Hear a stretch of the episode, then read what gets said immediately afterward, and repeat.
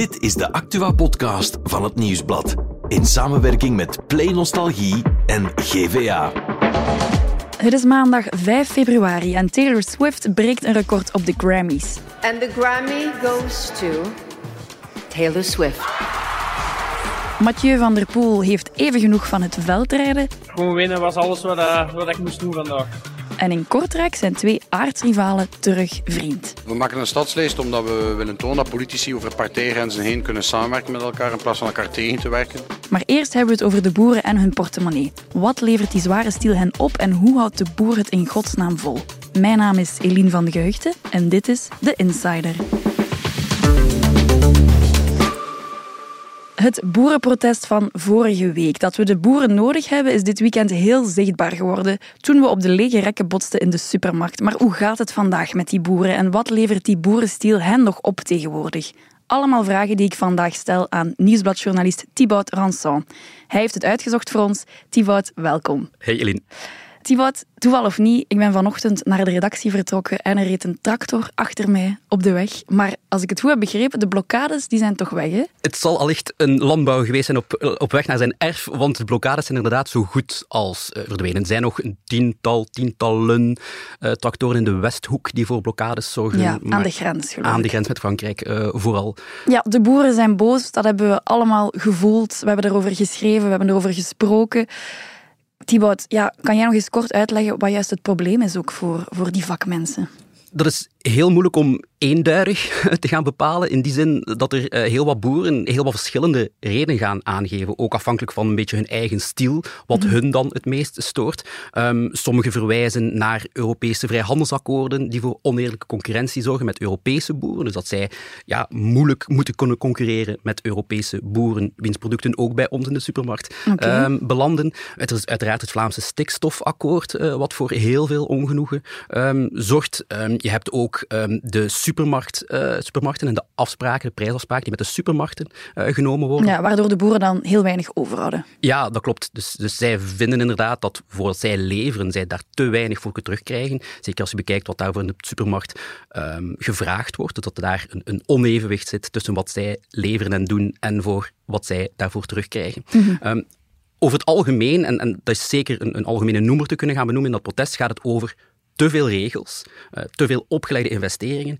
en een te grote onzekerheid in hun verder bestaan. En dus ja, dat bedreigt de boerenstiel. Ja, nog eentje dat mij is bijgebleven. Heel veel boeren hebben ook de administratieve rompslomp aangehaald, waardoor hun werkdagen nog langer worden.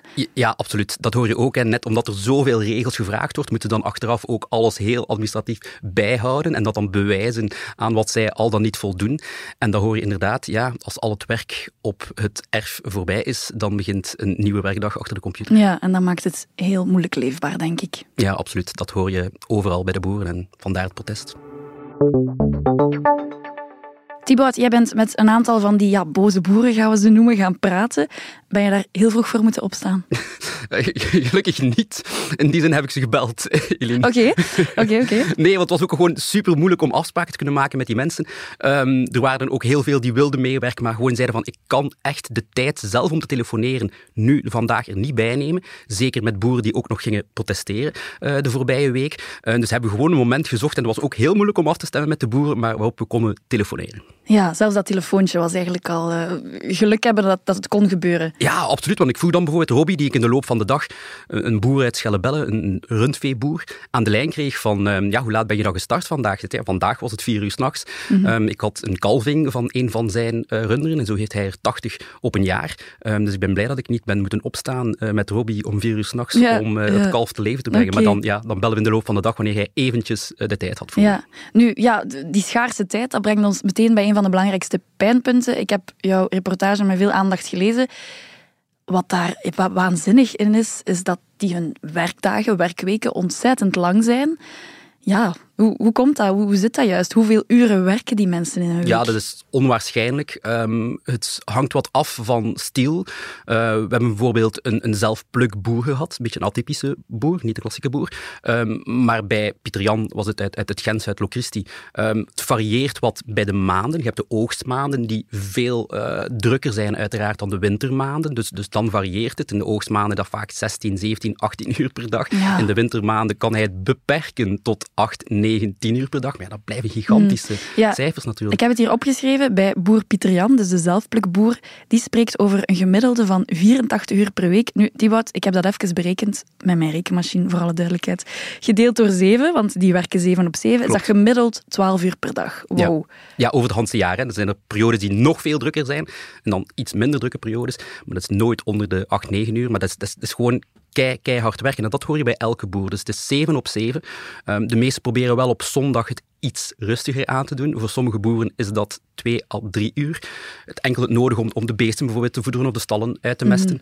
Mm-hmm. Uh, maar bij de meesten die ik gehoord heb, gaat dat toch naar vier, vijf, zes uur zelf op een zondag. Ja, oké. Okay. Nu, Pieter Jan, dat is een zelfplukboer op een bioboerderij. Mm. Misschien niet het type boer dat je dan uh, in Brussel verwacht met de tractor. Je hebt ook met andere boeren gesproken, de iets klassiekere stijl, denk ik dan. Hoe ja. zat het bij hen? Ja, klopt. Na werkdruk is dat heel vergelijkbaar. Dus dat blijven um, dagen van minstens tien uur tot soms veertien, zestien uur. Dus echt gigantische uh, werkdruk. Maar valt op bij al die mensen, daar klagen ze niet over. Meer nog, ze okay. zeggen echt, het is mijn passie. Dus mijn, heeft iemand zelf gezegd, van, voor mij is dit... hobby. Oké, okay, ik, ik, ik, uiteindelijk is het mijn job en ik moet er natuurlijk ook wel te verdienen. Te weinig. Um, maar het gaat niet over die enorme werklast en werkdruk of werkuren, want iedereen die ik gesproken heb, maakt daar geen punt van en zegt van dat is logisch en dat vinden we ook niet verkeerd, want dat is echt onze passie. Daar, daar hoor je zo hard het hart kloppen van, ja. van de boer. Natuurlijk, wat het probleem is, ondanks dat gigantische werk, zeven op zeven, volle dagen, een, een heel leven dat in het teken staat van die stijl, van de landbouw, dat er daar dan wel te weinig tegenover staat mm-hmm. qua financiering, qua verloning. Ja, want ik hoor je zeggen, die passie is superbelangrijk. Ik denk dat je die stijl anders ook gewoon niet volhoudt. Maar ja, ik heb de cijfers gezien.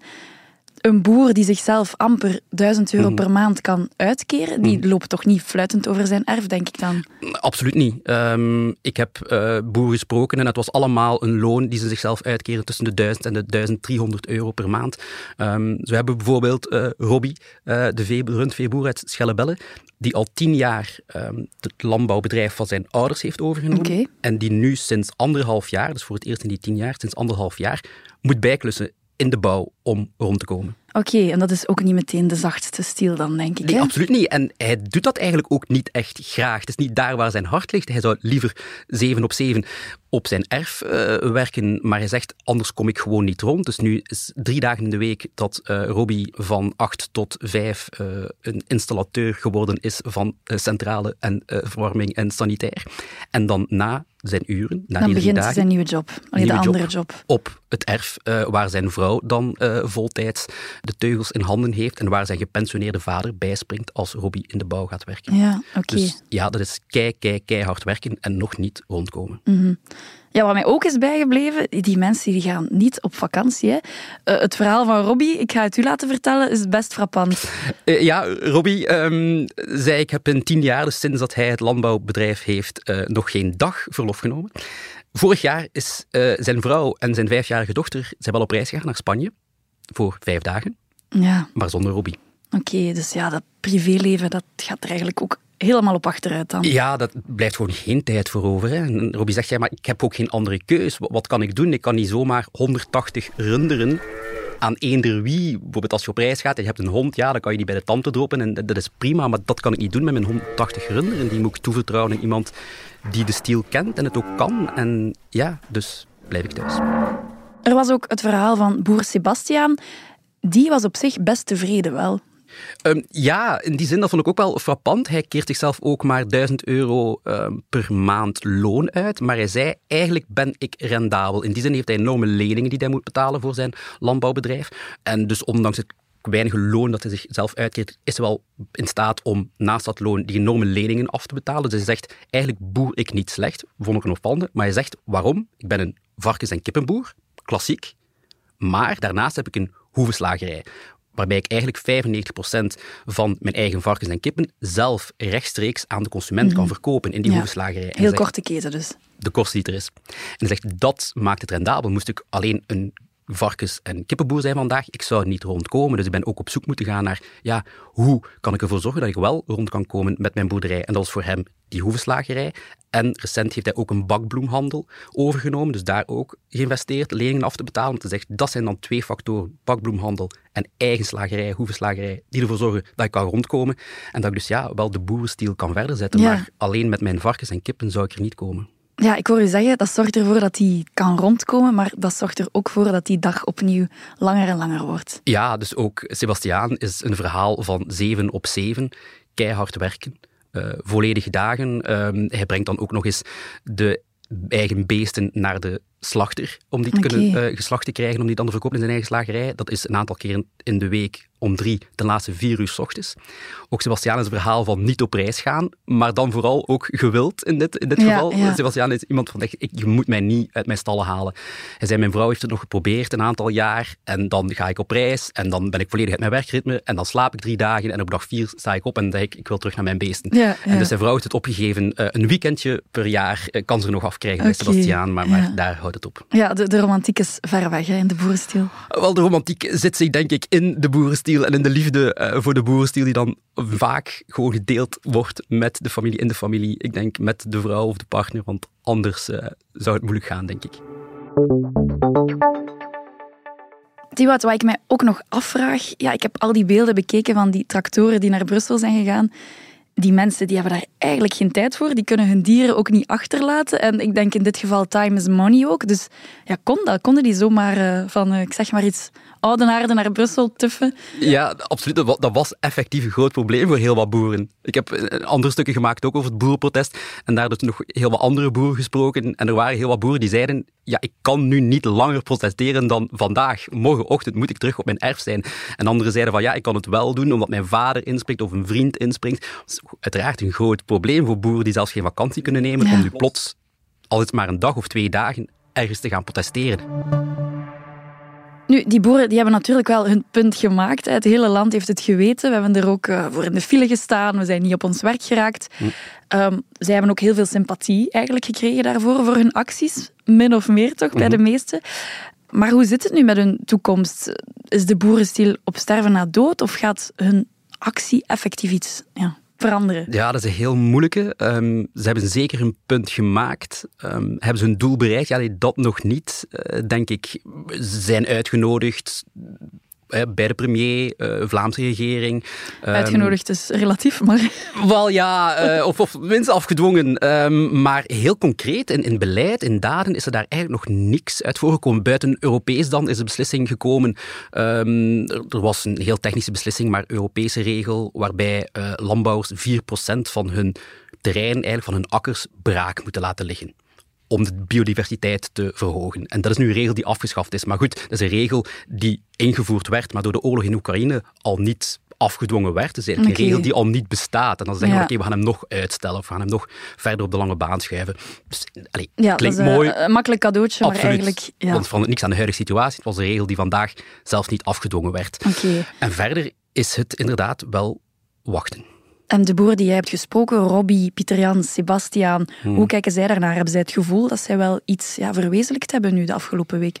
Ja, Sebastiaan, Robby, Pieter Jan, allemaal een beetje gedeeld. Um, Sebastiaan en Robby zijn zelf gaan protesteren. Hadden alle twee wel iets van, er moet echt iets veranderen, maar we hebben ons punt wel gemaakt. We dreigen de, de sympathie van de burger te verliezen als we nog verder gaan. Mm. Um, en Pieter Jan, de biologische zelfplukboer uh, uit het Gentse, was niet gaan protesteren. Ja, omdat hij zei, eigenlijk al die dingen waarvoor dat er tegen geprotesteerd wordt, zijn niet echt op toepassing van mij, maar had wel heel veel sympathie voor zijn collega's. Ja. Hij zei, eigenlijk, ik ben zelfplukboer geworden, want een aantal jaar geleden was hij nog landmeter, omdat dat eigenlijk de enige manier van landbouw is dat ik mij kon permitteren. Ik ben er niet in opgegroeid. Ik heb geen familie die het doet. Ik kan niet zomaar honderdtachtig koeien beginnen melken. Of, dus dat, dat, dat kan gewoon nee, niet nee. qua investering. Dat is iets dat in de familie moet zitten en waar je eigenlijk gewoon in geboren wordt. Maar wat ik wel kan doen, is een kleinschalige biologische zelfplukboerderij. Ja. En dat is hij dan gestart. Maar dus zelf hij heeft veel sympathie voor de collega-boeren die het, die het moeilijker hebben. En heeft Pieter Jan dan de oplossingen in handen voor de toekomst? Ja, de boerenstiel zal inderdaad wel veranderen. Um, en op een manier zal het allemaal kleinschaliger, biologischer uh, moeten. Dus in, in die zin zie je daar inderdaad wel een soort van verschuiving. Um, boeren die vandaag opstaan, um, buiten mensen die het in de familie overnemen, zijn inderdaad dat soort van initiatieven, kortere keten, um, et cetera. Maar goed, dat maakt de onzekerheid die vandaag bij heel wat boeren um, die in andere omstandigheden zijn gestart, uh, niet minder op. Ja. Um, maar de toekomst van de, van de boerenstiel lijkt daar wel naar te evolueren. Oké, okay, ja. Thibaut, tot slot. Zou het iets voor jou zijn, de boerenstiel? Oh, Lien, um, ik, ik vind het... Ik denk het niet. Ik, ik, ik, ik ben um, iemand die graag met zijn voeten in de modder staat, maar dan om, om uh, verslag uit te brengen wat anderen doen. Maar wat, wat ik enorm, wat mij inspireert, is, is die passie die ja. spreekt. In zo moeilijke omstandigheden, die klagen dingen aan, maar ze zagen niets. Um, en, en de passie voor een job die zij bijna als hobby omschrijven, dat is iets ongelooflijk. Het zou niks zijn voor mij, de boerziel, maar ik, ik haal er wel uit van... Ik wil mijn job of mijn levensinvulling met evenveel passie proberen mm-hmm. doen als die boeren dat doen. En als, ja. het, als de helft zo is, dan zal het al mooi die zijn. Die draagkracht is inderdaad echt uh, om iets om naar op te kijken. Absoluut.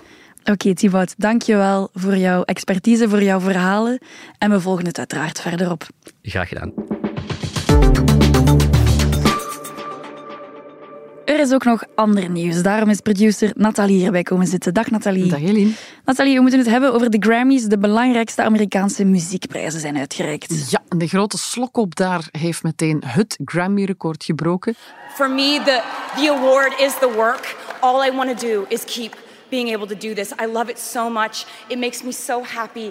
It makes me unbelievably blown away that it makes some... people happy who voted for this award too. All I want to do is keep doing this. So thank you so much for giving me the opportunity to do what I love so much. Taylor Swift uiteraard. Ze is de eerste artiest ooit die voor de vierde keer de Grammy voor album van het jaar wint. Dit keer met haar album Midnights. Mm-hmm. Waarbij ze in haar dankwoord meteen trouwens aankondigde dat ze in april met een nieuw album komt. Oké, okay, dus alle Swifties die zijn uh, voilà. door het dolle heen. Ik heb er thuis zo eentje. Ze wordt vandaag vijftien en dat was denk ik haar, haar beste verjaardagscadeau. Hadden we het maar eerder geweten. Het was goedkoper ja. geweest. Eerlijk, eerlijk, ik snap het, ik snap het. Ja. Um, voor de rest nog verrassingen op die Grammys? Ja, minder fraai dan voor de Amerikaanse rapper Killer Mike. Hij won drie awards, maar maakte het op de afterparty zo bont dat hij door de politie werd opgepakt tijdens een vechtpartij. Oké, okay, dus die heeft zijn naam niet gestolen misschien? Ja, bijna, ja. Uh, Oké. Okay. Ik heb het al een paar keer gezegd dat het uh, ooit wel eens uh, een winter zonder mij zal zijn. Over naar het W K-veldrijden van afgelopen zondag. Ja, eigenlijk eerlijk, we wisten op voorhand wie er ging winnen. Hè. Mathieu van der Poel, hè. Hij reed letterlijk van start tot finish aan kop en pakte zonder tegenstand zijn zesde wereldtitel al. Zes, daarmee is hij eentje verwijderd van het legendarische record van Erik de Vlaming. Okay. Maar de vraag is of hij dat nog wel zal halen. Hoezo? Zo oud is Van der Poel toch nog niet? Hij is nog maar negenentwintig. Dus hij kan inderdaad nog wel een paar jaartjes mee. Maar na het W K liet hij vallen dat hij het de komende jaren wel eens zonder veldrijden op zijn programma wil doen. Okay. Rustige winter dus, waar hij gewoon een beetje kan trainen, zoals de wegrenners normaal doen. En hij zei ook, die wedstrijd zelf vind ik nog wel leuk, maar alle shit eromheen niet. Alle shit? Wat bedoelt hij dan? Ja, al het boelgeroep, het bier gooien van sportieve toeschouwers. Maar zijn knoop is nog niet doorgehakt, dat zullen we volgende winter wel zien. Wel een tonen dat politici bruggen kunnen bouwen in plaats van, uh, van ruzie te maken. En uh, we hebben elkaar gevonden, uh, team burgemeester en, en C D en V, om een stadslijst te maken. Omdat we de grootste partij willen zijn van de stad en vooral willen wegen op het beleid. Kortrijk nog mooier maken. Ja, waar plots geen bier meer gegooid wordt, is in uh, regio Kortrijk. Hè, want daar kwam zeer opvallend nieuws van binnen deze ochtend. Mooi gezegd, Eline. Ja, C D en V en Open V L D die trekken samen naar de kiezer. Onder de naam Team Burgemeester. Ja, ik ga eerlijk zijn, dat klinkt als iets uit Samson en Gert. Team Burgemeester. Inderdaad, ja. En, en het is trouwens ook niet de eerste keer, maar in Kortrijk zijn dat hier wel twee aardsrivalen over wie het hebben.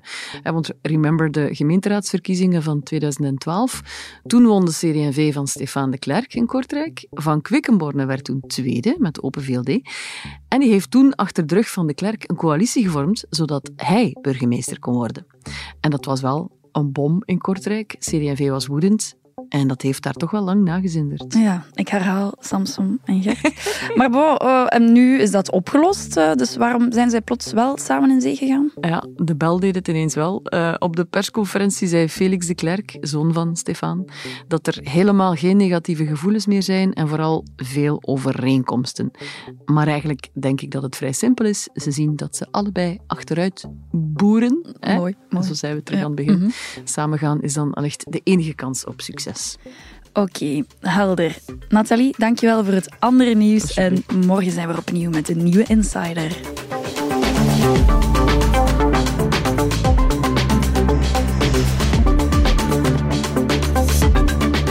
Dit was The Insider, een podcast van het Nieuwsblad in samenwerking met Play Nostalgie en G V A. De muziek is van Pieter Santens. De montage gebeurde door House of Media. Wil je reageren? Mail naar podcast at nieuwsblad punt be.